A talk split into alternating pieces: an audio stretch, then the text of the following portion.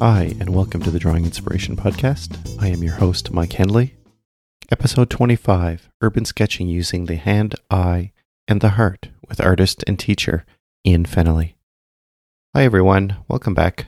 Hope you've had a good uh, few weeks. I wanted to thank you for all the uh, great reviews and the comments I've been receiving. I really do appreciate that. And uh, I'm so glad that you're enjoying the show. Any uh, feedback you have, please let me know. I'm going to uh, continue doing this. And I really uh, appreciate all the kind words and the positive feedback and the constructive criticism. I really want to make this an important part of uh, of your life and uh, something that you would want to listen to on a regular basis. So if I can make any changes, if everything's good as it is, then that's great. And uh, once again, thank you all.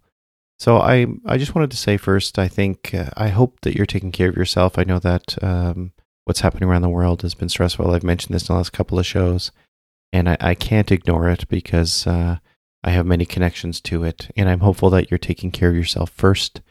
Uh, you know, as any first aid training, that's the uh, I think the big point that they always push push forward is that uh, you can't really help those around you unless you're taking care of yourself. And I just want to make sure that you're doing that, whether it's physically or mentally that you are trying to focus on that component and that you are taking care of yourself and being kind to those around you, understanding that some are really burdened with a lot through this. And uh, I'm hopeful that creativity can help to uh, to pull some of us through this. So I wanted to highlight this just through uh, something that happened in our community. We have a Facebook group for our uh, neighborhood. There's probably about 100 homes. We're in a kind of a rural area. So no sidewalks, uh, you know, fairly large lots and so we use the Facebook uh, group to keep connected. And one of the uh, users, Dianne, on the group said that she had something for everybody and she was going to drop it off. So um, sure enough, the day came and she, um, I could see them uh, driving around the neighborhood and hanging a, a, little bag on our street signs, on our number signs. And uh, I took a walk down and opened it up, and sure enough, there's this beautiful painting in there. And it ends up that she did a painting for all the neighbors. Um, which I was just so touched that someone would go through this uh, effort for all the neighbors, some of which she's never, many of which she's probably never met. So I was uh, quite surprised. She is known for as uh, paintings for Parkinson's on Instagram because she also has Parkinson's disease, and so she went through this effort.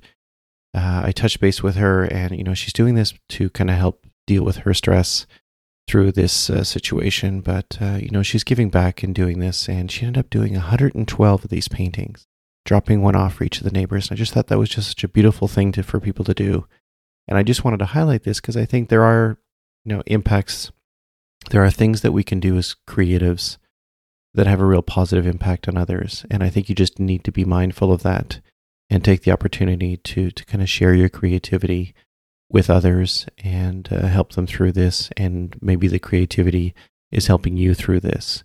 And so I, I just thought it was a beautiful thing. I'll provide a link to uh, to Dianne's page on Instagram, and you can check out some of her paintings. I uh, I think it was just lovely to do 112 of these is is crazy, and uh, I just love it. So uh, thank you, Dianne, for that. The other thing I wanted to highlight is the Museum of uh, Modern Art is offering a number of courses uh, they're doing it through Coursera. They are starting uh, April 20th. If you're interested in any of these courses, they are free. So I thought that was kind of cool. So I will have a link in the show notes for you to check that out if you've got some extra time and you want to explore some of these uh, topics. They have things such as fashion as design, uh, modern art and ideas. They deal with photography as well. So if you're interested in any of these courses, please check them out. I'll have a link in the in the show notes for you on that. I've done a few uh, more digital drawings, and so I'll provide links to those. I did a tiger, a blue heron, and a red panda. I did all these as a live draw, so they're about an hour. And it was a good experience. It was nice to be able to do these live draws. I've been doing them on Instagram. I think I'm going to do a few more on Facebook, but typically it's Instagram where I do these. So if you uh, if you follow me, you'll get a notification when I when I plan to do another one. And I really enjoy it because it's a chance for me to draw and to chat with uh, some of my followers. And so I'm going to keep doing that. I think it's a good way to interact with people. I haven't done a lot in the last few days. Uh, life has been very busy. I do plan to get back to it um, heading into the uh, the third week of April. So the other thing I did was I updated my portfolio. So if you go to mikehendley.com and click on portfolio, I've now updated it with all my uh, graphite work as well as my digital work, some of my, uh, I guess, more prominent pieces. And so if you want to check out some of the work I've been doing in the last year, year and a half, please check out that link. I'll put it in the show notes. And I'm quite happy to uh, to have updated my portfolio. It was in dire need of attention and wasn't really reflecting what I was doing now. So I just thought it was time for an update. And so if you want to check that out, the link once again in the show notes. Since the last show, I also was on another podcast, this time as guest rather than host. And so that is, uh, the podcast is called iPad Pros. I was on episode 77 with Tim, and we talked about kind of my backstory, the behind the curtain stuff of how I use my iPad Pro, how I work on the show itself, uh, the art, the writing I do. And so, if you kind of want to get a behind the scenes look at uh, at my use of the iPad Pro and what I do during the day, and and some of the uh, the stuff I do with it, check out that link. I'll uh, provide it once again in the show notes. Tim does a really good job with that podcast and talking to other professionals about iPad Pros, the software, their uses. I would encourage you to check it out. Uh, Tim is uh, is a great guy, and we had a really fun conversation. And uh, so I'd recommend going back in the catalog and giving listen to some of the other episodes as well. He's really good at what he's doing and trying to focus in on uh, people leveraging this hardware and, and now this new software with the iPad Pro. So uh, check it out. So that's all for updates. Once again, thank you all. And uh, with that, let's head into the interview. As I started exploring urban sketching last year, a name, or more specifically his art, kept popping up through various searches I was doing in places like Instagram and YouTube. His unique use of perspective, watercolor, and brush pens highlights the joy of urban sketching. He is both an artist and a teacher, and has inspired many with his unique style of urban sketching, in addition to teaching others around the world how to look, draw, and paint. To talk about his creative journey and his art, I welcome to the Drawing Inspiration podcast, Ian Fennelly.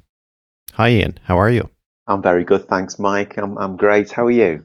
I'm uh, doing okay. These are really strange times with the with the pandemic. Uh, it's They really are. changed They so many things, right? Yeah, yeah. The world's changed. It's just kind of crept up on us, and we've entered strange, strange territory now. And in the UK, you're uh, on some degree of lockdown as well at this point. Yeah, I think we're very similar to what you guys are across across the uh, uh, Atlantic. We um we we've had we've had social social distancing, social keeping away from each other for probably about three or four weeks now. Um, we're allowed out, but we're being told not to go too far from home and just go out for obviously emergency reasons, um, one form of exercise, and obviously the people that obviously do need to go to work can go to work, but the rest of us are just staying inside. And Mm. um, and it's just it's it's worrying and it's frightening for a lot of a lot of people. Well, I mean we're we're fortunate where we are. You know, we've got a, a lot of space and we live quite close to the beach, so we can get out and, and you know take the dog for a walk and then I can come back and I've got a, a lovely studio where I can work. But for a lot of other people, they're just getting very worried and frightened because I think the problem is they can't see a light at the end of the tunnel. You know, they can't see an end game for it at the moment, and that's that's a concern. Yeah, I think that that is the challenge with so many people is when does this end? Because there's Yeah. so many, you know, some suggesting it's June, others saying October, and you know, there's everybody has an impact on them. I mean, I think about the impacts to me, but then you know, my daughters, my teenage daughters, they have their impacts and their concerns, which are quite valid and quite distressing. And uh, Yeah, there's just nothing that could have prepared us for this, right? No, and we're all in exactly the same situation, aren't we? You know, all of us, you know, our, our whole kind of all our plans, our, our world has just been turned upside down. And Right. um, you know, if you think it's bad for yourself, there's always somebody else out there that's probably suffering an awful lot more. Um, Exactly. And the thing I've just focused on now is my own kind of creativity because I'm not able to travel anymore. All my plans for traveling have, have had to stop. So I'm just kind of doing an awful lot of work from the studio, posting it on social media and, um, and creating lots of things for people to, to share in as well. So I think my way of, of dealing with the situation is just to keep myself incredibly busy, which I'm able to do. Yeah, and I think uh, we've really enjoyed that from yourself and so many other creatives that are making that effort. And Oh, thank you. I think maybe what we'll do is we'll um, we'll start into kind of just understanding where you came from. Okay. because I mean, you do such wonderful work, and Uh-huh. uh, I, I mean, if I see your piece without seeing your name, and I say this of so many artists, but it's true. Once you see someone's style and it starts to envelop you, you you start to recognize it immediately. And I love seeing one of your posts pop up to the top of my Instagram feed uh, because I just I find I, I, I don't know. I'm kind of looking for secrets in it. I, am looking for direction. I'm looking for that thing around the corner. And I just, I, I think it's the, the layout, the composition, and uh, obviously the, your use of watercolor, your, your heavy use of blues to define shadows. Um, I just love it. So maybe if we can start from how you started as an artist okay. and how far back does this go? Okay. Okay. Well, I've, I've always been an artist all my life. And I think I discovered that it was what I wanted to do probably when I was about I, would say about 15. I was that, I was that young. That's when I, and it was probably, probably through, through the fact that it was what I was good at doing. And I always got a lot of recognition for it from, from school. Um, I could draw from a very early age. And, and, I, and I think when you're young, you know, you kind of crave that, that recognition. You, you know, you, you love the praise and it kind of stimulates you to move forward. So from, from a very early age, I, I always wanted to make I always wanted to make art. I mean, I didn't think I'd become an artist because, you know, you don't project that far forward in terms of a, a job or a career. But I knew it was the thing that kind of kept me going. And I had a real passion for, for just wanting to, wanting to draw.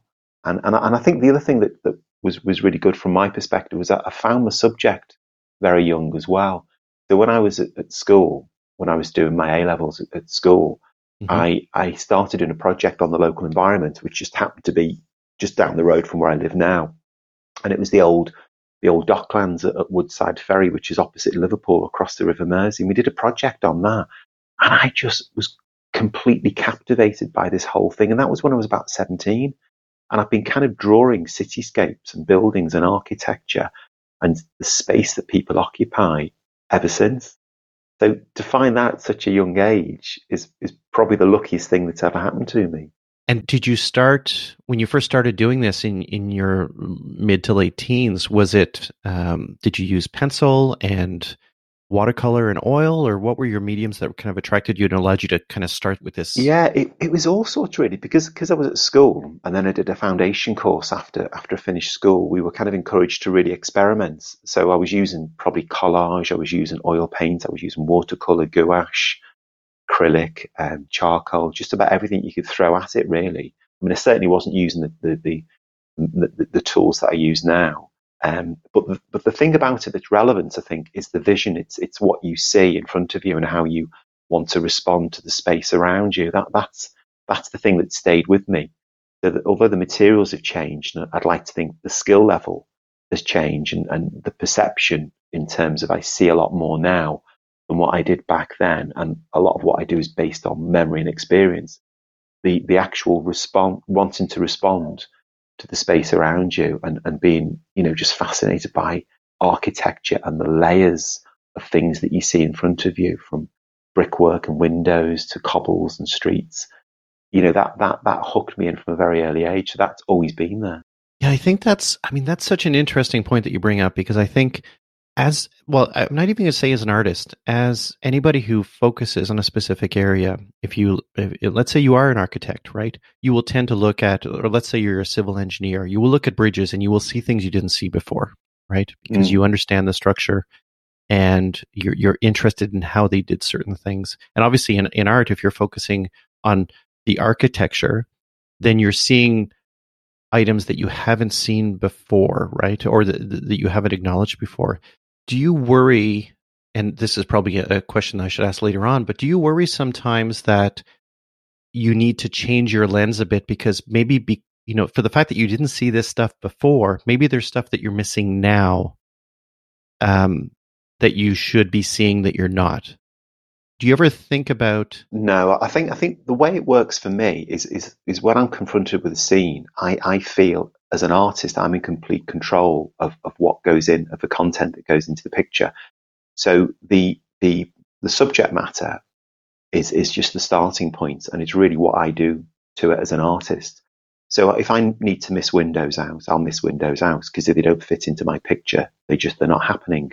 And this right. is this is this is a real interesting relationship that I have with architects because I get lots of architects that come on my workshops and they're trying to break away from counting windows and getting everything in proportion and getting mm-hmm. the, the accurate perspective because they want to free themselves and perhaps express something a little bit more personal. But, but because I've always been an artist all my life, I come at it from a completely different perspective. So I feel that I am in complete control of what goes on. So I'm not being dominated by the subject. The subject controls what I put down maybe in the first couple of steps, but then after that, it's about me telling the story that I want to tell. So I control what goes in, I control the colors, I control the shape, I control the space that happens in the picture. And so after, you know, when you moved into your 20s, you know, you went to school obviously with uh, in getting uh, a form of an art degree, correct? Yes. So after okay. I left school, I, I did a, a foundation course because in our country you have to do a foundation course before you can okay. do an arts degree. And then I I went down to London because I, I live just outside Liverpool, which is kind of north northwest of, of, of, of London. So I went down to, to, to, London, did a fine arts degree in in London, um, and then I worked as an artist for a few years. And then I decided I wanted to be a teacher.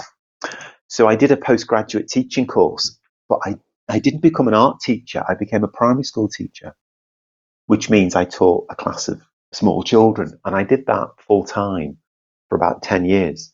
Wow. But while I was teaching, I was still painting and exhibiting, having exhibitions, having agents and stuff. And, you know, I was doing really well, but I was almost having these like two full time jobs, which I found really difficult. So I decided to stop being a full time teacher. And then I got a job working for the local education authority as what's called an advisory teacher. Um, and that means I, I, I, or meant I went into primary schools and I trained teachers in creativity and art. Um, and I still do that now. I've now become an art consultant across several education authorities. So my teaching job is teaching teachers. Um, but my professional other job is, is making art and, and running workshops. So it's a kind of a perfect marriage for me of the two mm-hmm. of being able to teach and obviously being able to make my own art. And then when I run a workshop, it kind of everything kind kind of comes together, which is which is great. I'm really lucky. and I want to ask you about the teaching bit because I, you know, my, I'm a firm believer that you know you can be a student to a point in time, but you need to accelerate to that point of being teacher to make yourself a better individual, to make yourself a better artist in this case. Yeah, I think I think when because because I'm because I'm breaking everything down all the time for for students. You, what mm-hmm. you're doing is you're clarifying in your own mind exactly what you're about. You know, so it enables you to because I run workshops all the time. I mean, I would say at the moment, nine times out of 10, when I'm doing a piece of art, I've got people watching me or filming me or, or learning from me. So it really helps you to clarify what it is you're doing. And the process that I use when I do my urban sketching, you know, I kind of know every element of that now because I've had to break it down and explain it and demonstrate it on so many occasions. And sometimes, mm-hmm. you know, in, in really tricky, tricky situations, you know, we've rocked up on location and we've been conf- confronted by all sorts of issues, you know, and it could be something like a massive, big, huge juggernaut parked in front of the, the facade that we want to draw, or it could be, you know, there's a thousand tourists taking photographs of us, um, or it could be, you know, ridiculously hot weather, or it's pouring down with rain. So there's always something, there's always an element there, like a third party element that comes along to, to disrupt you. So that really challenges you, you know, to think on your feet and adapt the process according to the conditions. So, yeah, you, you do. You, you're absolutely right. To be a teacher helps you to really be clear in, in what it is that you, you're doing yourself. And I have to admire for you know you you to be a teacher of young kids because I've I've gone into my daughter's school years ago to teach the kids how to draw a perspective and shadow and, and value and all that kind of stuff. And this was, you know, I think they were probably uh, uh, nine, eight or nine years old at the time. Yeah, it's the same and, age I used to teach. Yeah, and that's if you can do that, there's a special there's a special bit inside you well, because do, do, do, you know? Can I just mention this because for me, for my for my profession at the moment, it's really important that I was a primary school teacher and not an art teacher because when I teach on workshops, I don't do a big. It's not about technique. It's it's really about the process, and that's very much comes from my, my background in primary school teaching. So when I've, I've got a, a group of students with me, I have to hit the ground running with them within seconds. I've got to get them to like me and to feel secure and to feel safe and to know that everything's going to be okay not in a patronizing way, but I just know they've invested an awful lot of time and effort and energy, you know, to come on this workshop. They might have, you know, flown halfway across the world to be there. So they're excited, but they're also quite apprehensive. And I need them to know that everything is going to be fine. And that's one of the things that you have to learn when you're teaching, you know, small children. You have to reassure them, take them off on a journey, break it down into steps, show them the big picture, say, look, this is what we're going to do, and this is how we're going to get there. And then when we've got there, we look back again and we recap on all the things that we've learned. And that comes from, I think, my primary background. Um, and it's really, that's a really significant thing for me that I kind of u- use a similar methodology or a similar model to how I, I teach, whether it's small, small people or, or big people obviously the, the, the skill level and the expectations are, are slightly different. Do you think that it's challenging with adults in that they come in maybe with an expectation that I'm going to leave with Ian's style versus yeah, I'm going to leave with Ian's skills?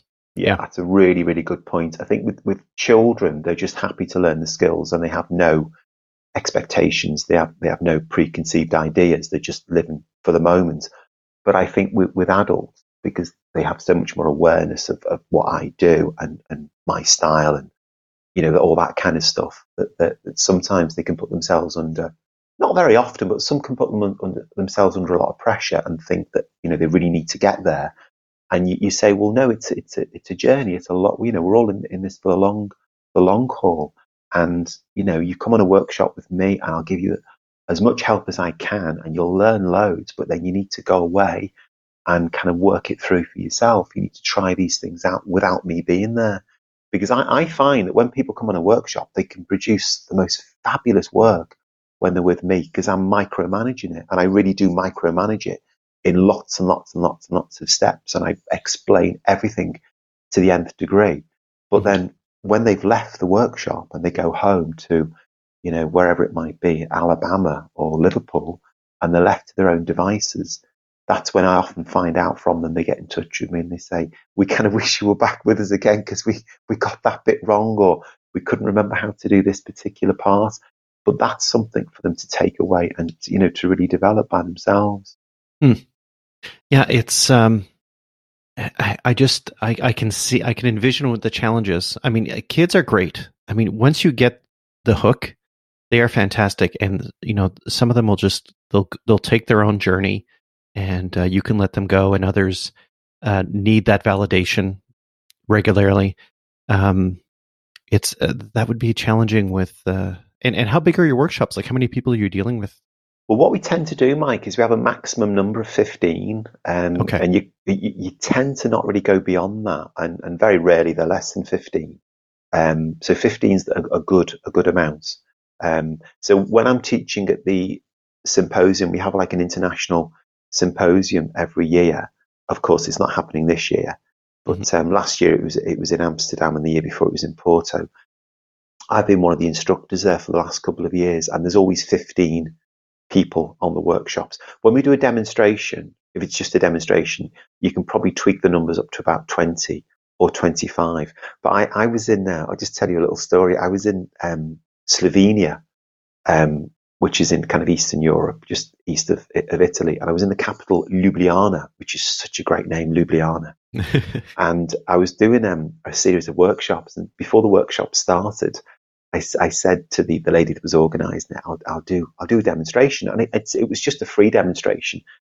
And there must have been about 40 people there. Now, trying to get 40 people round is, is quite a challenge in itself. You know, some were some were sitting on, on the floor, some were sitting on top of bins, a couple were hanging out the windows, one was on a balcony, um, and it was it was quite tricky getting so many people around because you want everybody to see what you're doing. You know, you don't want them to be just looking at the back of somebody's head.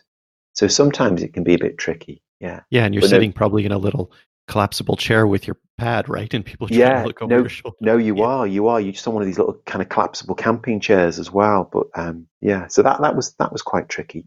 Yeah, but no, go back to what you said. Then fifteen yeah. is is is a good a good amount. Yeah. Okay. And so, I think you said it already, but you know, the, the focus obviously is is on watercolor. Was this? Um, did you did you come to watercolor first, or did you come to urban sketching? Because okay, you, you did so, oil in the past, right? Yeah, I did. I did. So going back to what I said before about um, when I left college, I, I worked as an artist and then became a teacher. So in all that teaching career, all the time I was teaching, whether I was working for the authority as a consultant or working in the classroom, I was always painting. And I, I you know, I, I, ha- I have done very well out of my career. I have a lot, lots of galleries and agents and publishers and that kind of stuff. And I've always, I've always painted, but for a long, long time, all I did was watercolor painting. So for about, I don't know, 15 years, almost everything I did was, was, was watercolor. Um, and then when I got involved in urban sketching, which was about five years ago, my love of drawing, which was kind of running parallel with the, the, the painting, um, I just kind of fused the two together. Because when I went outside and worked on location, I didn't want to be like a, a plein air painter and just do watercolors. I wanted to draw because I've, I've always loved drawing. So I started sketching and then I started introducing painting. And then because I've always painted all my life, I found it quite easy and then it's just developed from there really. Um, and obviously, the more I've kind of got into this this process of urban sketching, the more I suppose my my way of working has has become more more apparent and more unique and and more. I think the colours have, have got a lot brighter over over the years as well. When I look back at some of the work I did maybe four or five years ago, I was using a lot more monochrome, a lot more tone work, but now the colours are being lifted a lot more, which which probably makes them look a bit more like the watercolors I was doing, say 10, 15 years ago. So I've kind of gone full circle. I think my watercolors kind of look a bit how they looked years ago, but there's a lot more detail in now because I'm using, you know, all the pen work, all the line work, all the layering, all the textures, all the referencing, the, the detail. So it's, it's interesting how you kind of go around in circles as an artist. So I, I think maybe we should explain what urban sketching is at this point and understand when that transition happens. So maybe yeah. Can you explain, maybe from your perspective, what is it that you do? How would you describe the uh, the type of art that you do at this point in time? Okay, so so what I do now is is all out outside. It's it's what it, it was outside up until about four weeks ago. Um, but everything I, I do, all the art I make now is is done outside, and most of the time I'm doing it. I'm teaching. I'm running workshops as well. But in a kind of like ideal scenario, I would go out by myself to a city um, or a town or somewhere, and and I would I would draw and paint what's in front of me. But before I do that, you spend a lot of time choosing the location. The location has to you know, fit in with with certain conditions. Like it's got to be somewhere where you're not standing right in the middle of a really busy high street and you're going to get you know 100 people coming past you with bags of shopping and trolleys and all sorts. So you've got to go. You've got to be somewhere where you're you're quite secure and safe and, and private. And then also the angle that's in front of you has got to be visually really interesting, you know, something that's quite stimulating. And then what I do as an urban sketcher is I draw and paint what's in, in front of me. But what I'm, I'm doing is I'm, I'm kind of producing a record of what I see over, over a period of time. And it's, it's quite a, a personal journey. And I think it is for everybody because we all have our own, you know, preferred mediums that we use and we all have our own preferred colors and techniques and stuff like that. So we're not taking photographs. We're actually recording what we see over, over a period of time. And what I find fascinating is in that time things change. You know, the colors, the light changes, you change, your confident levels drop or they, they, they, they go up. Um, you know, your knowledge of the place, which I think you touched upon before, your knowledge of the place increases because when you look at a scene, and it could be quite a complex scene, you know, made up of lots of buildings and street signs and furniture, junk street furniture, you know, your knowledge of that place builds up over over the time of that, you, that you're looking at it. So you start noticing things, and you notice the fabric of the place and how it's all made up. And to be able to record that in a personal way, I just think is the best thing you can do. It's just amazing because you're learning about the place, you're learning about the history, the fabric of it, the character of it, the smell, the sensation, the noise, the energy. You're learning about the people that live there as well. Even though you're not putting them in your picture, you know, you can see all the references to people. And it could be the washing they hang on the line, or it could be the graffiti they've written on the side of the wall, or it could be even, you know, the dog mess on the floor because they've walked their dogs and they've allowed their dog to do something by the grid. yes. So you just, you just learn, you learn so much and it's so good for you. Yeah, I think that's what's inspired me to do more is the urban sketching movement. And mm. I don't mm. know if you feel like, do you think this has helped to validate quite a few artists or, or to have artists feel validated in what they're doing having this urban sketching movement be such the power that it is. Yeah. Do, do, you know what, what I what I found, and I, I, think this, this this is this is really cool, is that for years and years when I was working as an artist, the only the only dialogue I really had was with gallery owners and agents, and all they really talk about is money, or um, customers. And and you know when customers come round, you don't really talk about the art because they you know they they, they want to buy it, they love it, they they're happy to to walk away. But now because we have this urban sketching movement, which is so visible on Instagram and Facebook, you know, most of the conversations now I have are to do with the, the, the kind of the art side, you know, the, the deeper side, the personal side, the, the real life experience side, as well as all the, you know, materials and tools and techniques, but more to do with the actual experience of being out there, you know, the mindfulness and the well-being. It's A much healthier uh, conversation that we're all having now because we're not we're not just talking about the sales and, and, and the gallery galleries and the exhibitions. We're actually talking about what we do, and more importantly, why we do it and, and the benefits that, that we get from that. And I think what's really captivating, and this goes back to your teaching again, is that your canvas is not simply the pad in front of you now. The canvas is the minds of those people that you teach, right? So yeah. your reach is much, much broader than it's ever been, right? And yeah, it's you're yeah. much more accessible this way too. Yeah, definitely. Yeah, yeah I, th- I, think that's, that's, that's that's a great that's a great point that as well. I mean, for years, I think a lot of artists, you know, worked in isolation. I mean, I I've I'm sitting in my studio at the moment, and I've I've done thousands of pictures in the studio, um, but you, don't remember them. You don't really remember them. You remember maybe what they look like if you've got a photograph, but you don't remember doing them because you, you're kind of working from an iPad or a photograph. But I remember, if I look at any of my urban sketches, I can remember exactly what happened while I was doing it. I can remember how I felt. I can remember the weather. I can remember the stories where people come up and they start talking to you. And I can remember all the people that I was, I was teaching as well and the conversations that we had. So it's a much more memorable experience now because you're outside in your studio is, is, is the world. Um, and that's, that's great. That's so good you know, to, to be in that situation where you can you can travel and you can have all of these memorable experiences. And and everyone's doing it. Everybody's who's out there, they're all creating these fantastic memories for them for themselves. It's not just about making the art, it's about the people that you meet and the connections that, that you make. And so, sometimes it might just be the glass of wine that you go off and you have afterwards and the, the jokes that you tell, uh, which is which is just brilliant. Yeah, I think um, my previous guest talked about the album of life, and I think there's nothing that uh, kind of outlines that better than than urban sketching because it really. I would agree. I've only done a few, but when I look at them now, and I don't know, like you talked about people in the conversations. When you look at yours, and I'm looking at your Instagram feed right now, do you also get the smells? Do you, you, do. You look at one and feel, oh, I remember that versus another one. Yeah, you do. You, you remember. I mean, you remember everything. I mean, I've got loads of really funny stories that I could I could share about things that happened to me when I was when I was on location. And I think everyone's probably got really funny stories. I mean, there was one in Porto where I was at the symposium a few years ago, and I was drawing outside this apartment block at the cathedral, which was opposite me. And after about half an hour, all this bread started landing on the page. I thought, oh, there's a big pigeon up there who's just, you know, dropped his food. And I looked up and there was an elderly Portuguese lady. And when I say elderly, she must have been about 95. And she was really tiny and she was screaming at me in Portuguese, chucking bread that was landing on the page.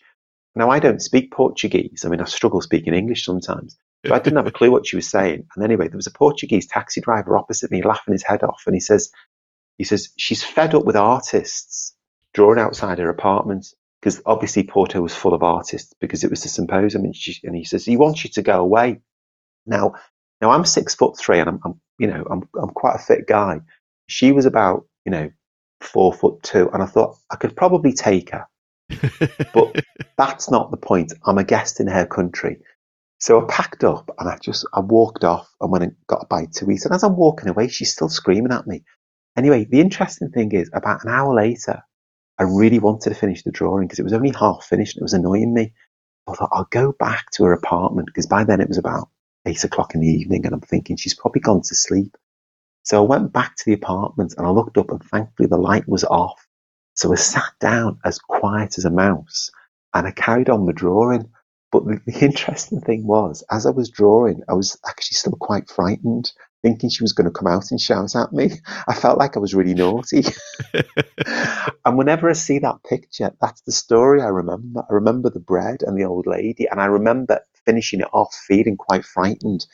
This lady's going to come out and scream at me again, or worse still, throw something else, probably throw a can of beans at me.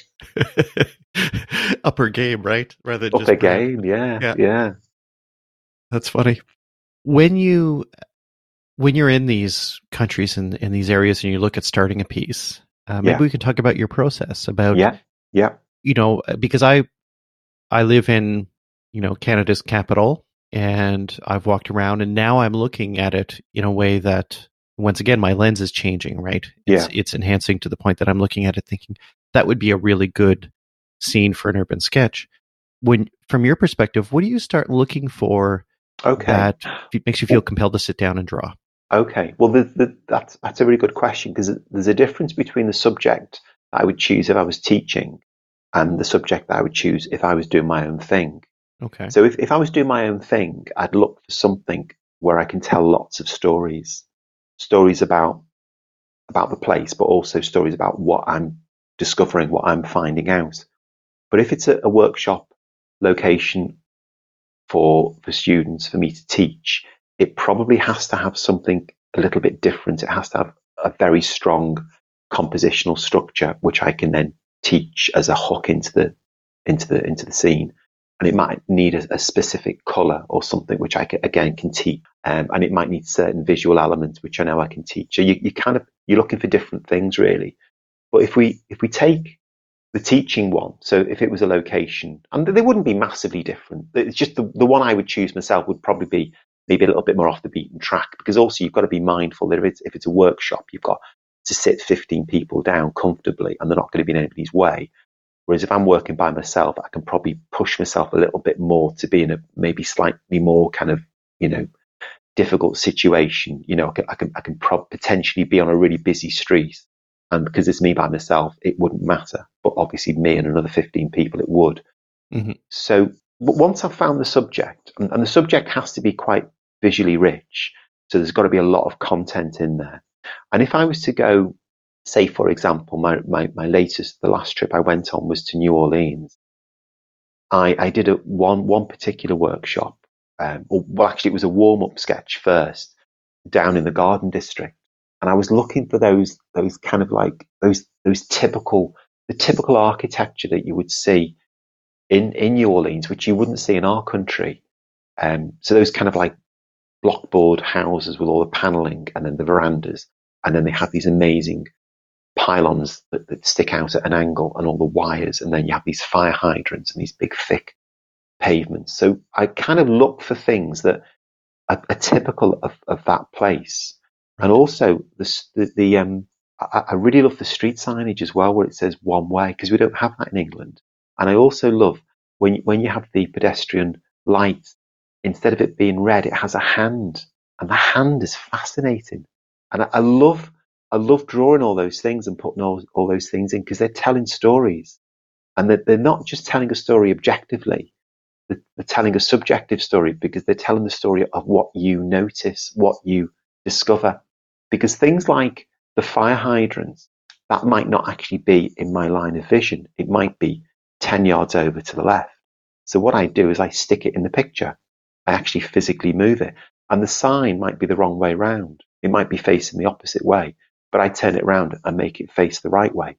Not the right way for the traffic, because obviously the traffic would crash, but the right way for my picture. It's what my picture needs. So I'm constantly tweaking things. So the subject matter is just the starting point. It's the excuse for me to tell the story that I want to tell. Yeah, I'm looking at I think probably one you did in uh, in New Orleans where the the hydro pole looks like it's uh, supporting part of the balcony, and yeah. you've got the one way sign and the stop sign, and it's just a wonderful piece because you look at it and it's like, oh my, it is. It's just um, and once again, it's your use of blue. Like you do use uh, blue in such an interesting way through most of your work, and I just I love that bit.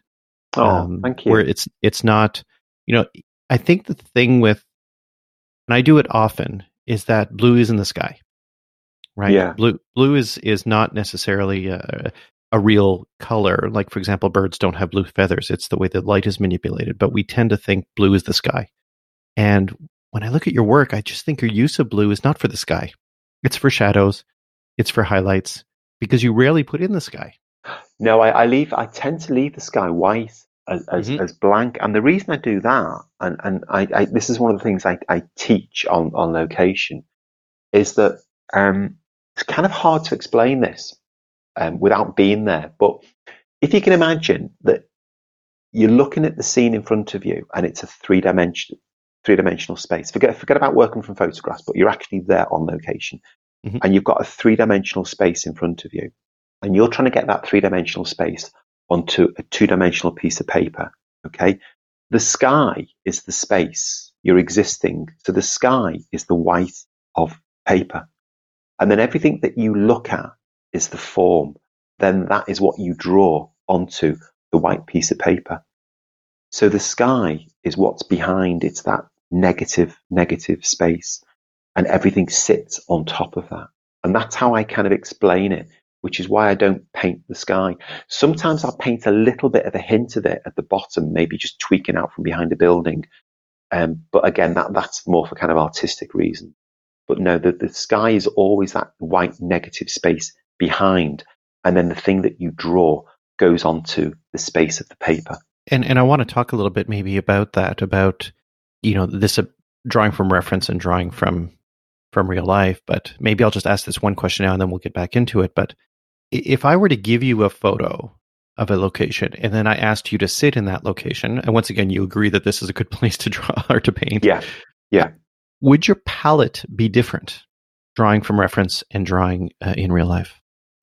Um the, well the short answer is I d- I don't know. Okay. it, pro- it probably would but I, I, don't know. But but the, the difference, the real difference between working from a photo and working from, from life is that with a photograph, time stands still. So every part of that photograph that you're looking at is screaming at you with the same kind of level of detail and intensity.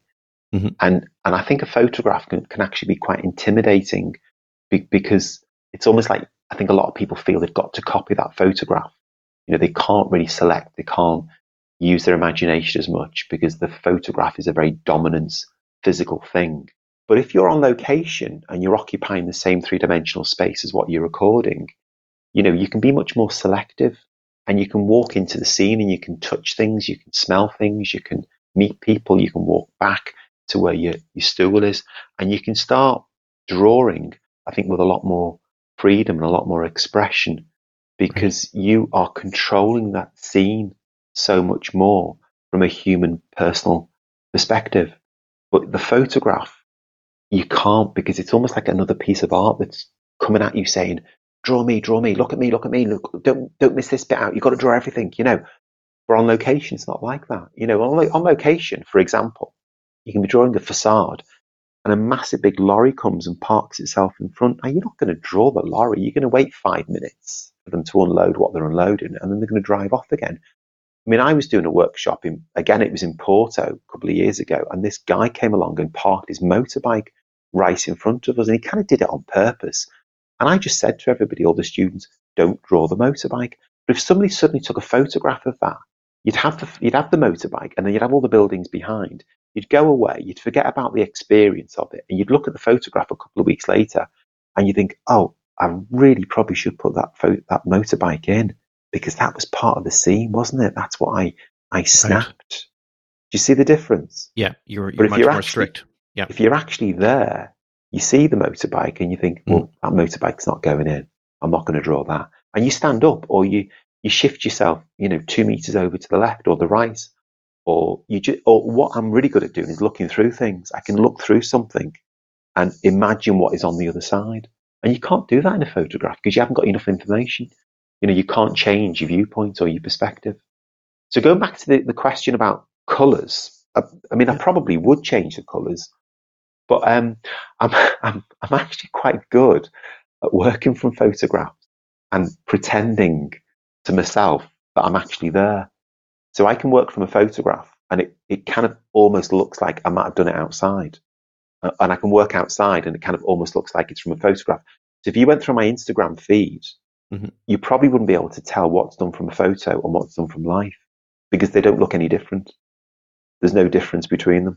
And I think that's the challenge I would have. Like I do a lot of uh, realism with graphite, and you know that's what I enjoy doing. I do it on the iPad as well. Uh, but I think, and that's why I was asking about the palette. Is I think, and I've done some urban sketching out in the environment, and I find that doing it outside, and we'll we'll talk about how to do this all with COVID nineteen later on.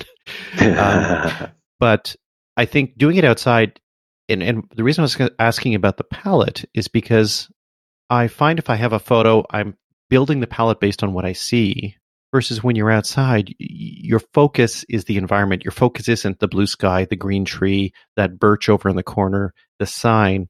Your focus is that living kind of experience in front of you. Yeah. When you're looking at a photo, and I did this in one of my urban sketches. I, there was a beautiful tree and there was a sign in front of it, so I had to draw the sign. And I'm and, and I look back on it, I think that was the that was really not very smart. I should have just not drawn the sign because it took away from the beauty of the tree. Yeah. And uh, I was too strict in what was there versus being more expressive about the experience and how I perceived it at the time and and what story it was trying to tell me. And I, yeah. I, that's a real challenge, I think, and a lot of people will be faced with that. And the yeah. fact that you're saying you don't have to be strict around that, I think, is going to uh, bring pause to a lot of the listeners t- to understand that it's okay, right? It's your perception yeah. of what's happening.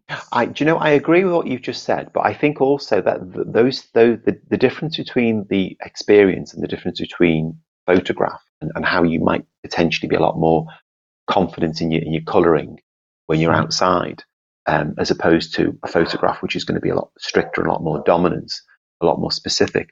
I think, I think that's really just the starting point because what I do with my work, and this is probably because I'm more of an artist than an urban sketcher, is once the initial colours go on, it kind of the, the other colours then have a life of their own. So it then becomes about balancing and about composition. And and you mentioned the blues before. Often those blues go in not because I can see the blue or not because I feel the blue, but because the blue is going to enhance what's already been put down.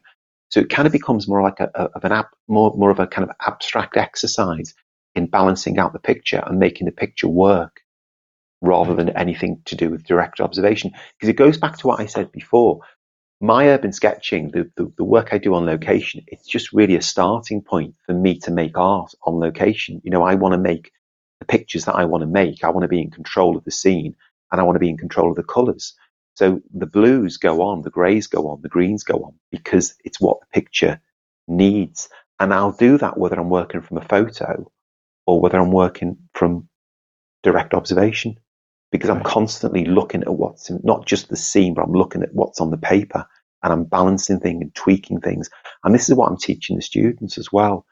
You know, the, when you start doing watercolor, it takes off. It's, it, it's got its own agenda and you just have to kind of chivvy it along and tweak it along really. You know, you can't, what I don't want to do is, is keep analyzing what's in front of me all the time because life's too short for that and it's so boring. You know, you want to have fun, you want to play, you want the, the water and the colours and the splashes all to have a kind of life of their own, really. And I can I can do that whether I'm working from photo or working from a from real life. I'd rather be outside working from real life, obviously. And probably, if I'm to be fair, probably most of my best work has been done outside on location but I'm quite good at kind of simulating and pretending that I've been outside when I've actually worked from a photo, which is quite handy at the moment, isn't it? Because I've got no, I've got no choice. right, exactly. You've been training this for, for this for years, right? So yeah. So can I ask, when you start a piece, then you, you know you find that location. Um, yeah. Yeah. Do you go from like do you sketch it in graphite?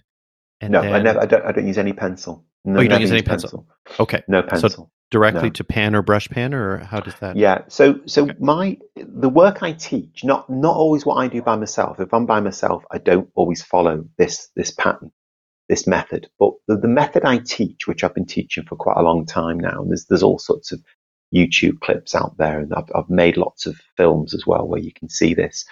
Is it's broken down into I was going to say five steps, but if you think there's five steps, but there's a kind of pre-step. So the pre-step before we begin is just to really look at what's in front of you and try and visualize how you get the, the big shapes onto the piece of paper. And I'll often get the students to, to place pens, maybe four or five pens on the piece of paper. And one of the pens would represent a line, and that line could be the edge of a, a building, and another line could be a lamppost, and another line could be you know the, the edge of the pavement. So we just break it all up, and it just helps you to visualize the scale of everything in relation to the outside edge of the page. So that's a kind of pre-step, and that takes a bit of time, and we, we you know we talk about that a lot.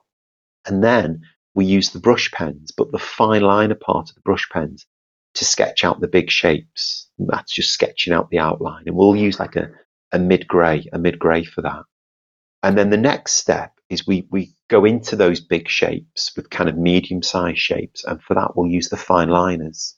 But it's still very loose. It's still just marking out kind of medium sized shapes. And they might be things like the outline of a window or a chimney or the outline of a, a tree or, you know, the arch of a bridge or, or a lamppost or something like that.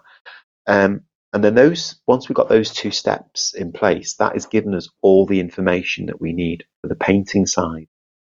And then with the painting, what I'll teach with the painting is I'll start off with a local colour by local colour, we mean an, observer, an observable colour. And it could be the facade of a, a, building, or it could be the arch of a bridge or something. So it might be a brown, it might be a blue, it might be a yellow, it could be anything. And we'll start referencing that colour. But once that goes on, we'll then start adding other colours as well to complement it in terms of what the picture needs. Um, and we'll just kind of work our way around that. And then when that dries, we then use the brush pens again, but this time we use the brushy part of the brush pen and that is to develop things like tone, and realism, and depth. And it also calms down the colours. So the brush pens will be used on top of the paint, but okay. also on top, top of some of the, the white areas of paper that haven't been touched. And that makes it all a lot more kind of realistic. And it just it just kind of chills it all down a little bit, which is which is good. But those four steps only represents about an hour of the workshop. So it takes about an hour to do those four steps. And then the next two hours are the final step, which is the detail. So the detail really it take, takes up two thirds of the workshop. It takes up two hours of a three hour workshop. And then the detail is broken down again into lots of different steps. But it's only really step five. And the detail is all about going deeper and deeper and deeper into the observation and telling stories and putting things in like the fire hydrant, like the poles, like the the um, the washing on the line. But you see, when you do the detail, you should know exactly where it goes because steps one, two, three, and four have enabled you to break up the space, develop the tone, develop the color. And all you're then doing is you're drawing on top or you're drawing inside those shapes or above those shapes or to the side. So it's like picking something. So I'll say, look, look at that window. Look at the crack. Look at the crack in, in that window. Look at the, um, the, the curtains on the, on the right. And everybody will know exactly where to put it in their picture. Or I'll say, look at the grid down there at the bottom um, and look at look at the chewing gum on the floor. So I'll, I'll, I'll get people to notice things, and once they've noticed it, they know exactly where it needs to go because they've created all that kind of background framework through steps one, two, three, and four. And that is basically my workshop in a nutshell. But it hmm. takes it takes a lot longer than that. well, I think if you ever make it uh, to Canada in the future, I'm going to have to uh, attend one because uh, it sounds just enlightening. And I, I think the other thing I want to ask you, but too about your work is the perspective or the I, am going to say the perspective. It's almost like a a fisheye or a wide angle. Yeah. And I, I yeah. find that so compelling because it feels in some ways much more real. Yeah. Than a photograph. And maybe you can talk to that because I think that's something distinctive in your style too. And maybe you can talk to that and okay. why you do that. Okay. Well, I I don't find perspective particularly interesting because I'm not I'm not a technical drawer and I haven't got a kind of technical background. Mm-hmm. So, but because I've been drawing all my life, you know, seriously since I was 15, but you know, many many years before that, and because I've always drawn and I've spent years and years and years drawing buildings, I I kind of I get perspective. I, I understand perspective. I know all the the rules, but I never talk about them because I find it boring. But I kind of visualize, I suppose I visualize perspective. So I, I, I understand it and I can, I can get it.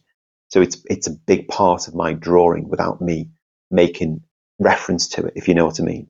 Mhm. Um, so because I get it, I, I, I, I feel I can change it. and I can change it to the way in which I want. So I, I will bend things and tweak things to add things like charm, to add character, but also, most importantly, to determine what people look at. So if I bend a pole, I bend it in a certain way for a certain reason and, and to a certain angle because I want it to maybe push your eye into another part of the picture. And in the other part of the picture is all the interesting stuff. Mm. So sometimes perspective will act as like a bit of a frame and it'll, it'll control how people, how people see things. And if you look at my drawings and the sketches and you'll see how things just sometimes get tweaked a little bit, um, to control how people's eyes can flow around the picture. And another reason why I do it as well is it, it kind of adds energy and dynamism. And because my painting, the painting side is so energized and dynamic and splashy and the colors are quite vibrant and I do wet on wet and they all kind of splodging together. The line work has to be compatible. The two have to go hand in hand really. So if I had a very kind of static, stable line work and then these kind of colors thrown all over the place, they just wouldn't sit comfortably together. So it has to be compatible really with the, the paintings. Yeah, I think uh, you know it's funny because you're talking about this, and I'm looking at your Instagram feed at the same time.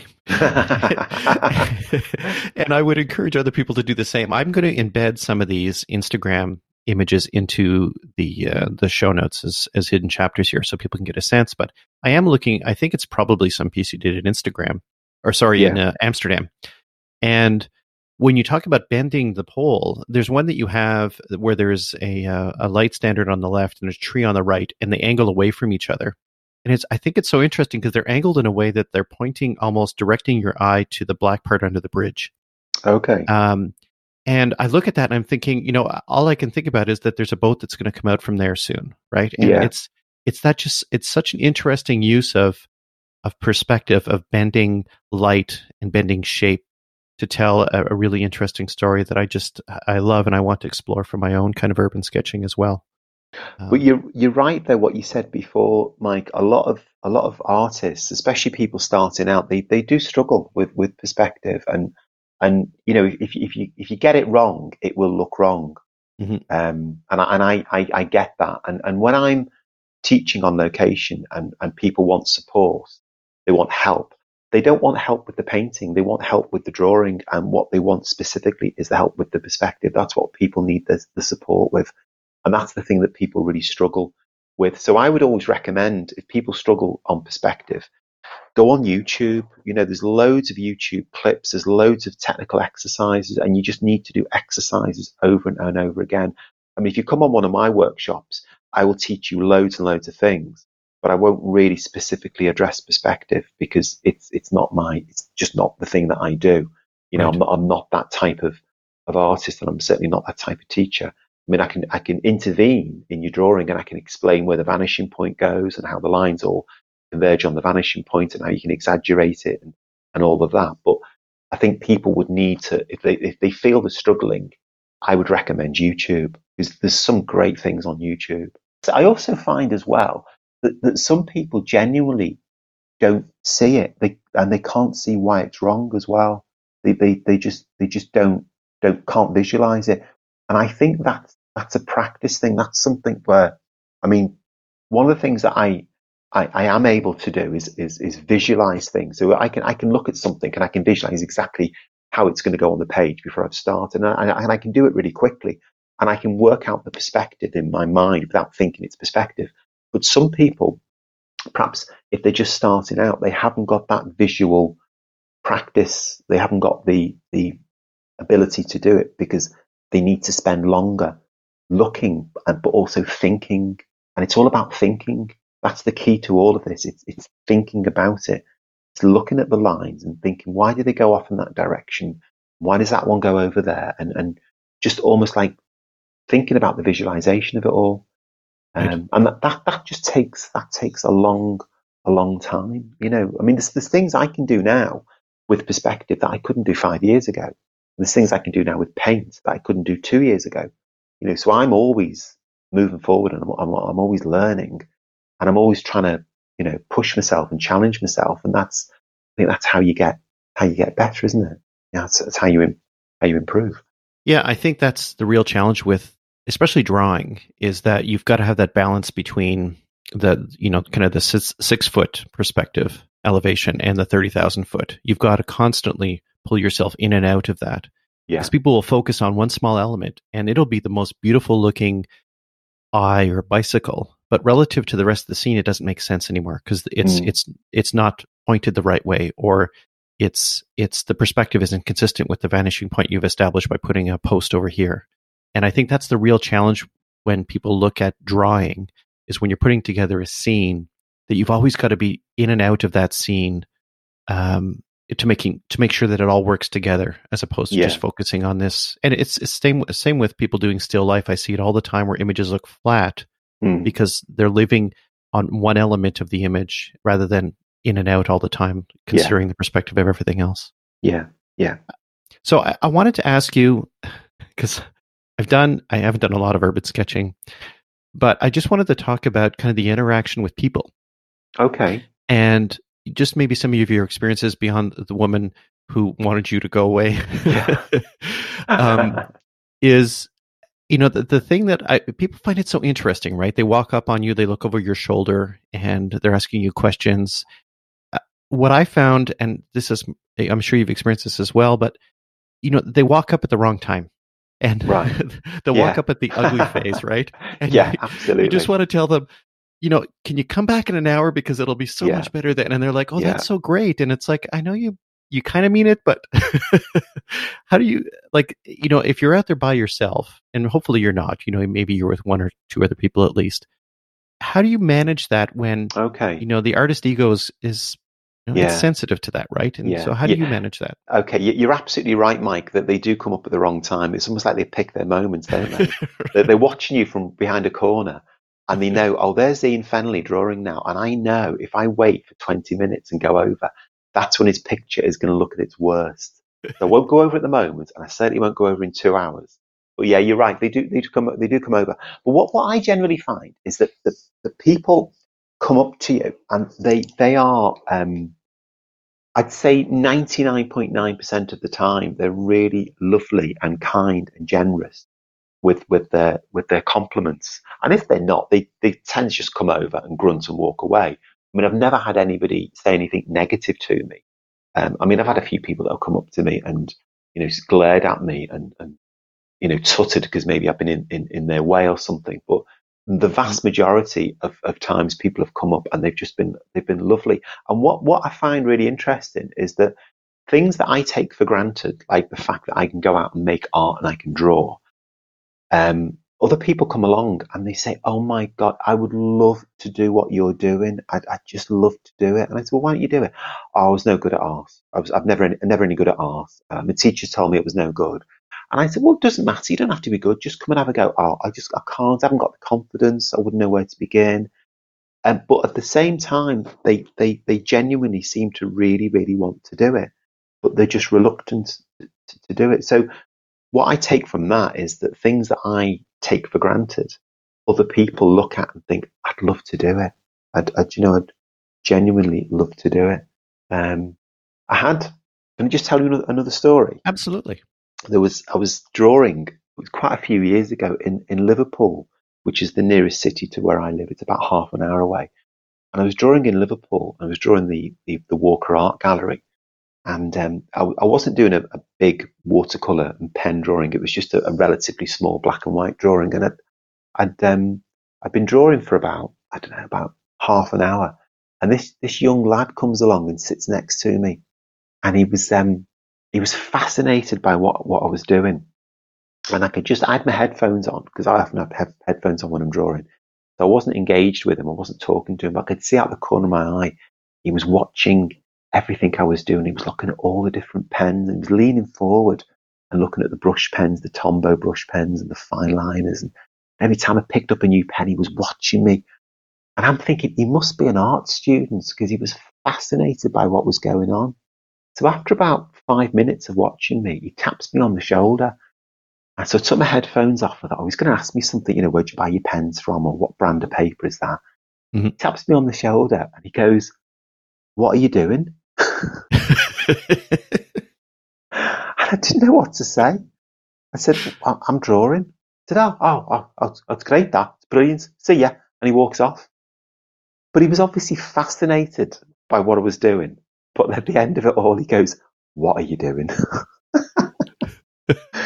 Just hilarious. I thought he was going to say, you know, what fine liner is that? Is that a 0.05 or a 0.1? Or is that a Pilot or a Staedtler fine liner pen? Or what mm-hmm. brand of ink have you got in that pen?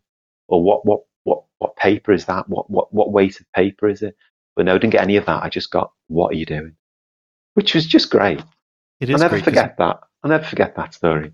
Maybe he's super shy, and that's the first thing he said to someone publicly in a month. So that's that's interesting. It, it could have been, and that's another thing that you're mindful of that you are out there in the public. You know, you are.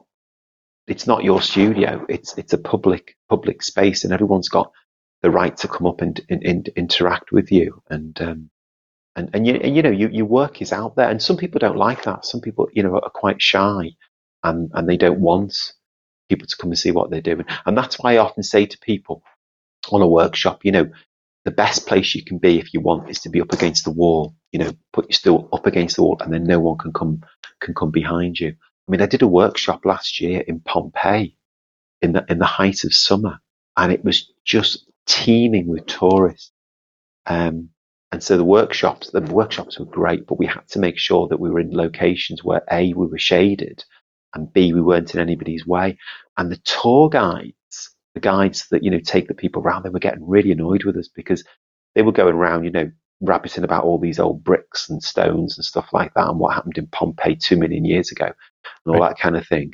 And then the, the, but the, the, the people who were on their guide, they were more interested in the drawings that we were doing and the stuff that was happening. So they weren't, they weren't, and they were Italian as well. So you can imagine they were all kicking off and gesticulating and all this kind of thing cursing us under their breath and threatening us and all this kind of stuff. But um, that was that was interesting. So I say say to people, you know, if you are a bit worried about other people coming along and looking at what you're doing, just plonk yourself up against the wall, and then no one can kind of come around behind you. You talked about your kit as well. Can you talk a little bit about like, do you have an easel? Do you just use the pad, and what size paper are you working with? I okay. Mean, people that are yeah. want to go out and say, okay, I want to get something close to what you're doing. Yeah. Okay. So so I I've always used the same paper, and it's um it's it's a Fabriano um, hot press, which basically means it's it's smooth. Mm-hmm. Um, it's 140 pound. That you can buy them online in a in a kind of spiral sketchbook, that you get 25 sheets in a spiral sketchbook. So it's A3, so it's 40 by 30, which is quite big. So I, I do work quite big, uh, and most of the students come, that come on the workshops, they tend to have quite big sketchbooks as well. Okay. Um, I also use another type of sketchbook sometimes, which is Smoltz, which is um, an Eastern European company. So it's SMLT. And I use those, but they're not a smooth finish. They're what's called a NOT finish. So they've got a little bit of texture. So is it is it like a cold press or is it kind of between the two? It's kind of it's, it's, yeah, it's it's so it's in between the two, which is why it's called NOT. It's a NOT finish. Okay. Um, so it's an either. It's but it's got a little bit of tooth in the in the textured surface. So it's brilliant for painting, but it's not great for your pens because it feels like you know you're drawing over some kind of like landscape, you know, a literal landscape. Um, so you're going up and down all these ridges all the time. So it's it's not brilliant for your pens. So I sometimes use those as well, but I always use 40 by 30. Um, the fine liners I use, I use a, a range of different ones. I use Derwents or Pilot or Staedtler because I find they all kind of do a very similar job. There's not that much between them. They just basically create thin lines. But I use a 0.05, a 0.1, a 0.2, a 0.3, a 0.5, and a 0.8. But I always start off with a 0.2 and a 0.3. So I start off with a, the in-betweeny size because then you okay. can go thinner and you can go thicker. so if you're drawing, don't start off too thick and don't start off too thin. Start in the middle because then you can visualize when you need to go thinner So if you need to populate a shape with texture or brickwork or hatching, and then you know when you need to go thicker, if you need to really accentuate a line and make it stronger. And then I also use what's called a, a uniball pen. I use a Mitsubishi uniball, and you can get different thicknesses of those. And they're like a rollerball pen. So I use them for when I want really thick, intense, dark lines. And they're great. But the trouble with the uniballs is they're water soluble. So you can't use them at the beginning. They need to okay. come on at the end. The paints I use are Winsor and Newton. I've always used Winsor and Newton. I mean, I've got lots of other paints because I'm I'm sponsored by lots of companies, so I need to be quite careful what I say here. Mm-hmm. So I'm sponsored by lots of other companies, but I kind of don't really use them. I only use them when I need to use them. But my my preferred kind of default paints are Winsor and Newton. And I know there's other brands out there which are far more expensive and are meant to be far more superior. But I find the better quality ones, they're, they're a little bit too intense and they're, they're, they behave a little bit too much like um, gouache.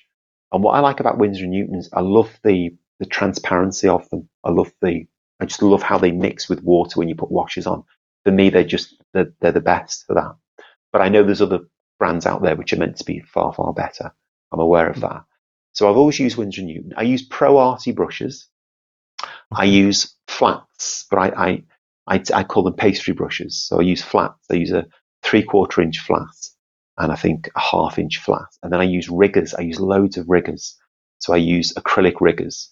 Um, I use a number three, a number two, and a, a, zero. And the zero tends to do a lot of the work because that behaves very much like a, a pen. And then I use Tombow, Tombow brush pens, but I only tend to use the grey, the light grey, the mid grey, the warm grey, the cold grey, and the black. Um, and I use them because they're water soluble and they're dual tipped and they're brilliant. I love them, love them to bits. They're great. Yeah, I should get Tombow to sponsor me because everyone's always buying their pens. Someone's actually looking into that at the moment.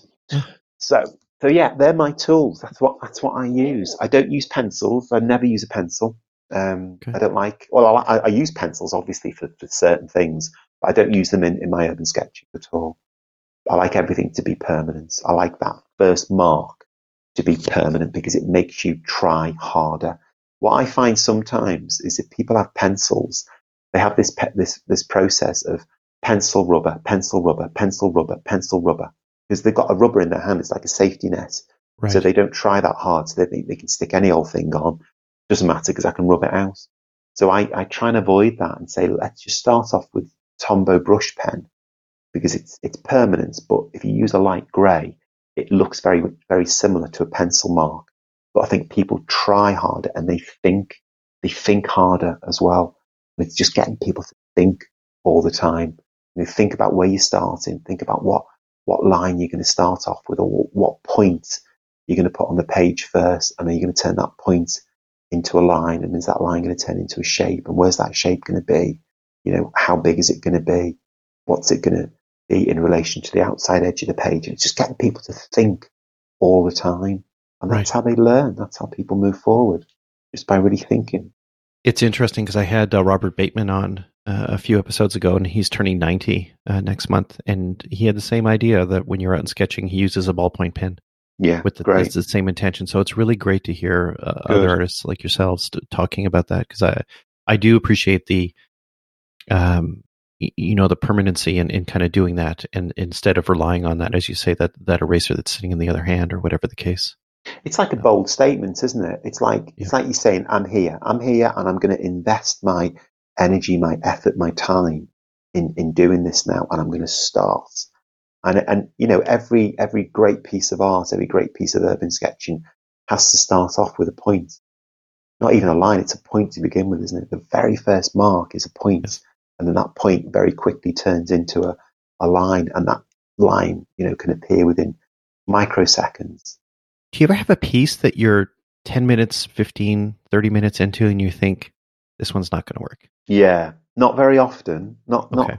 not very often. Probably maybe two two a year. I think. Okay. But yeah, it does it does happen, and and they go they don't last more than ten minutes. And that's okay. Yeah, yeah. I mean, and and it happens, and the, and the important thing is you know why. And and I'd say a lot of the time it happens if it does happen at all. It's simply because I've just chosen the wrong view. I've I've I've chosen a view and I just know I don't want to look at this for another two and a half hours. I don't want to invest this much time, energy, and effort into looking at it. It just it just isn't pulling my chain. There's not enough storytelling going on. I've just I've just chosen the wrong subject, or it might be that I'll I'll choose maybe the right subject, but perhaps the wrong kind of angle, and I'll get started on it, and I maybe get to the stage where I'm putting the color on. So that that's maybe 10, 15 minutes into into the into the process, and I've just not got the colors right at all. Um, maybe I put them in the wrong place. I put too much on. Um, but again, that that does not happen very often. But it's it's often to do with just choosing the, the wrong the wrong subject, I guess. And I wanted to ask you about your application of watercolor because it, it, it does sit, I'm not even going to say as a different layer. It almost mm. sits as additional senses on top of your original sketch. And it, it really is the personality sitting on top of the framework, the skeleton. And I wonder if you can talk about that a little bit because I think there's so many people are kind of figure they can't put it yeah. watercolor where it you know, over on this side because that extends beyond the line where okay. you seem to be telling a story with the watercolor that's on top of that um, that structure that exists and they kind yeah. of are in, independent but they work together it's it's really really perceptive of you to, to to put it like that it's great you really really get my work you really know what's going on i think when you when i one of the things i say to people on, on location when we're teaching is that um, you need the hand, the eye, and the heart. So the hand and the eye are very much what happens at the beginning when you're confronted with this scene in front of you, and it's very much objective. So you're recording first couple of steps, you're getting the big shapes on, you're getting the architectural references on. You, you, you're very much dominated by the scene in front of you, and that's your hand and your eye starting to work. And then when it comes to the step of putting the color on, that's when the heart comes into it. That's when it becomes much more personal. So the color is, is you kicking back. So initially for the first, I don't know, 10, 15 minutes when you're drawing and you're getting your big shapes down, you're being dominated by that scene, which is the whole point of going out there. You know, that's why you do it. You go there to draw. But then after a while, you think, I need to start talking about this from my point of view. I need to give something back here.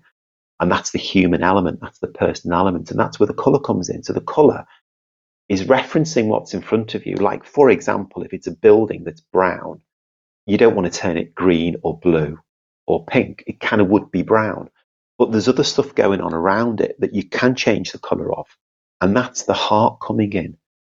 That's where the, the color and the painting and the application of the paint and the wet on wet and the splashes and the, the dynamism and the energy is all about you I think just emphasizing that human nature, that, that personal nature that you are creating something with your own hand based on your own personal observation and also using your own, your own memory and your own knowledge of, of what you've done before.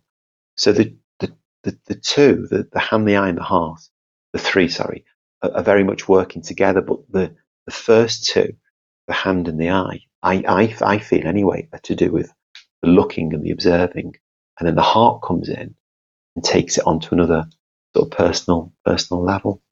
So it's not just all about filling in the gaps. It's not painting by numbers and drawing shapes and filling them in, because then it would just be too objective. It's kind of kicking back and letting the paint, you know, have a life of its own and bring your own personality out, I suppose. Yeah, I think uh, the fact that you're exposing your soul in such colorful ways for, for all of mm. us to see is just wonderful. That was quite deep, wasn't it? That was it was deep. deep. that was that was very, very, very, very deep. But it's true. It, it's perfectly true. It, it is. It is the way. It's how it works on location. You know, it's a very emotional part of the the process. I know when I get the colours out, I do get a real adrenaline rush, um, and you know, you because you, you don't know what's going to happen. You kind of know what your starting colour is going to be, but you don't know where it's going to take you.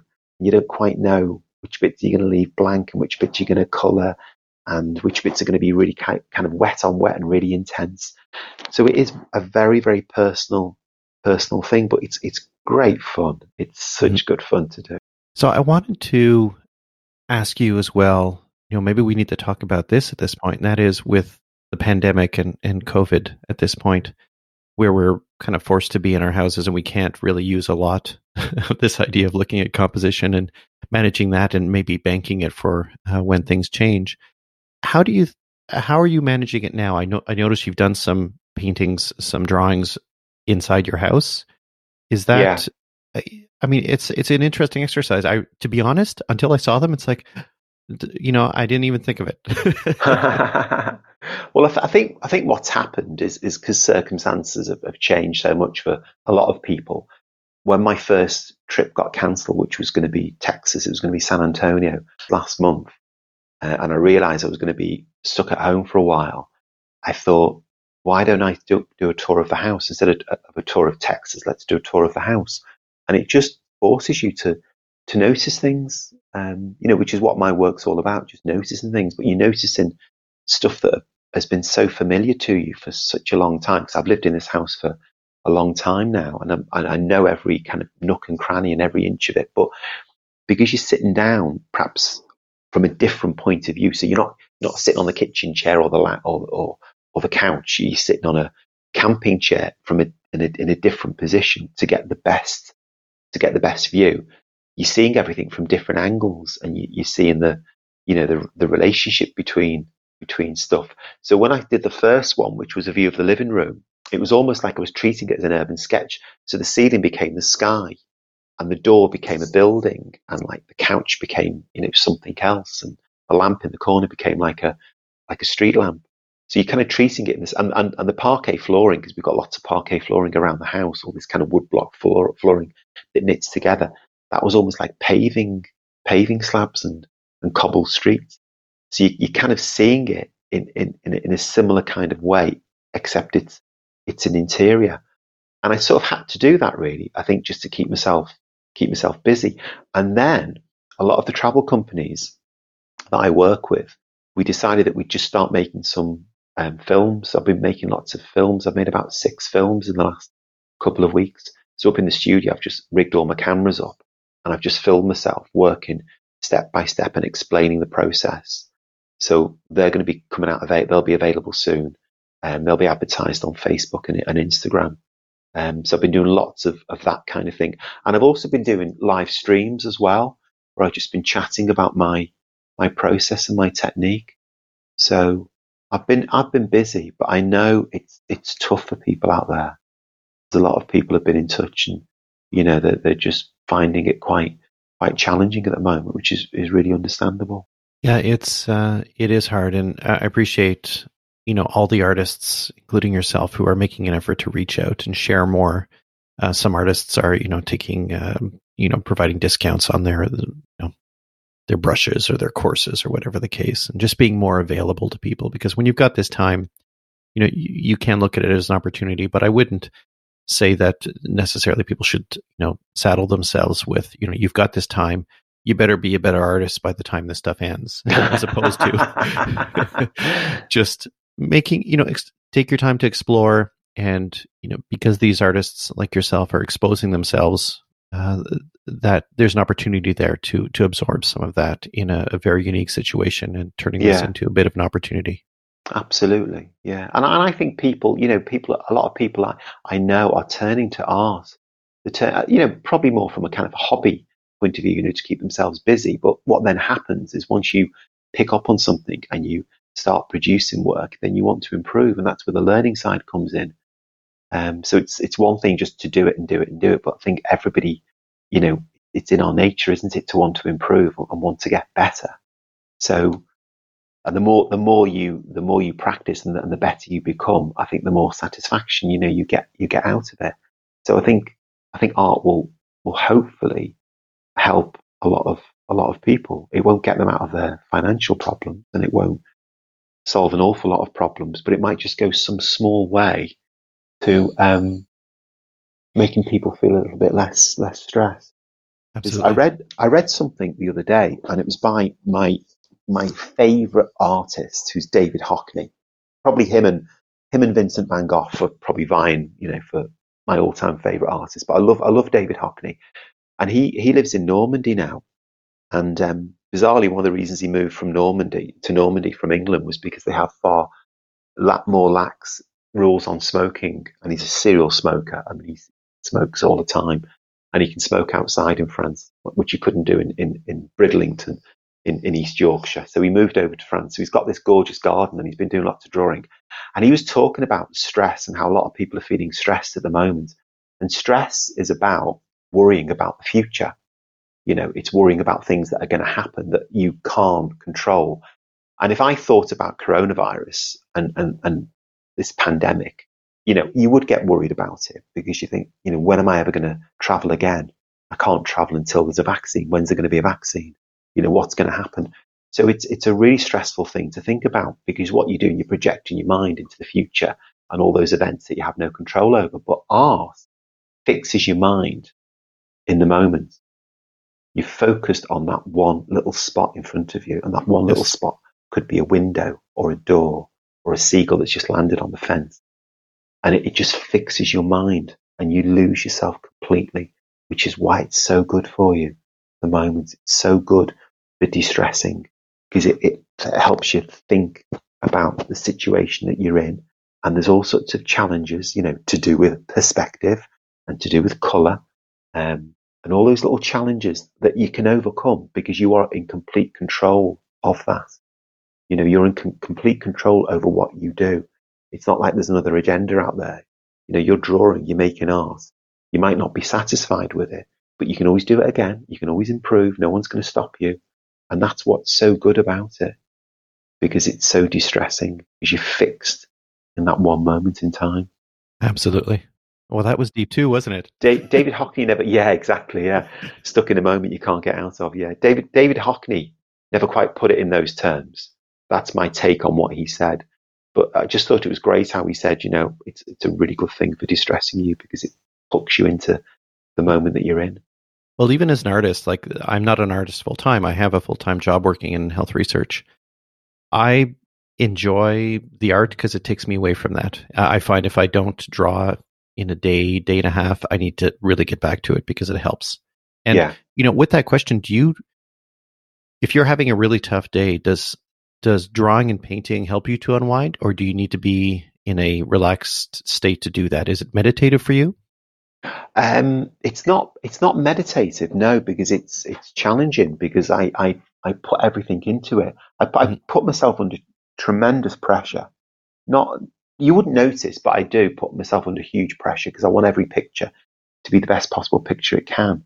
You know, and because I've done a lot of drawings over the years, you know, I I I, I want the next one not necessarily to be the best because that, that would just be silly but I, I don't want it to be lacking in anything. And I, I, really, I put myself under huge pressure for each picture, you know. Um, but I don't, I don't get stressed uh, um, in in the sense that I, I don't have a bad day, and I don't use art as a way of picking myself up because I only really this is this is going to sound awful, but I only really have good days because I make art all the time and I teach lovely people. I travel to amazing places. So I don't really, I don't really get stressed and wound up. Even when I'm working in schools, I have the most brilliant time.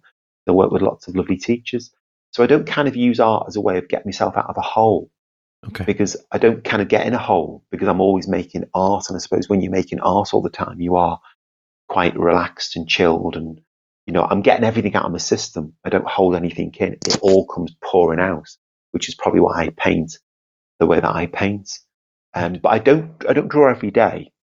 Um, I only draw when I kind of feel like I need to draw, um, and often I, I draw because I'm, I'm, I'm I'm teaching other people, or have a commission, or um, I'm making a film, or sometimes I'll just find the most brilliant image or rock up at the most fantastic spot, and I just feel like I really need to do it to challenge myself.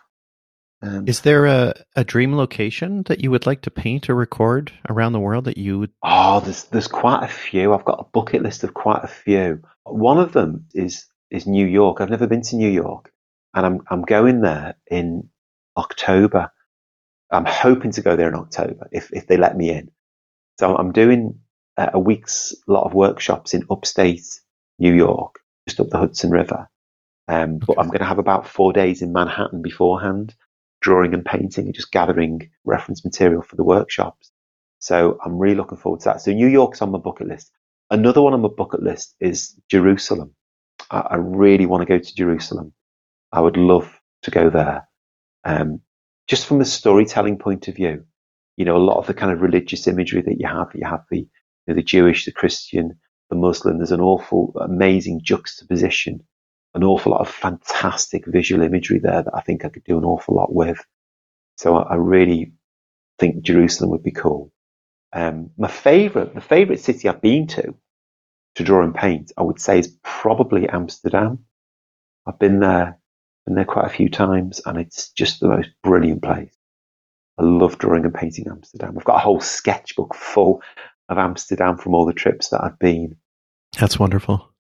I always ask my guest for some homework uh, okay. for the listener. And I don't know if you have one or two things or exercises that uh, somebody who's starting out or maybe an intermediate artist can use to kind of up their game to explore their creativity. Um, I don't know if you have suggestions or thoughts around that. I've got loads. There's there's loads of things people can people can do. Um, the, the best advice, and this is what I think happened to me over the years, and it's probably why I'm able to do what I do, is is just to go and look at the world around you. Look at, and it, it could be your local world. It could just be, you know, the inside of your house or your backyard or your garden, or it could be the next time you visit a town or a city.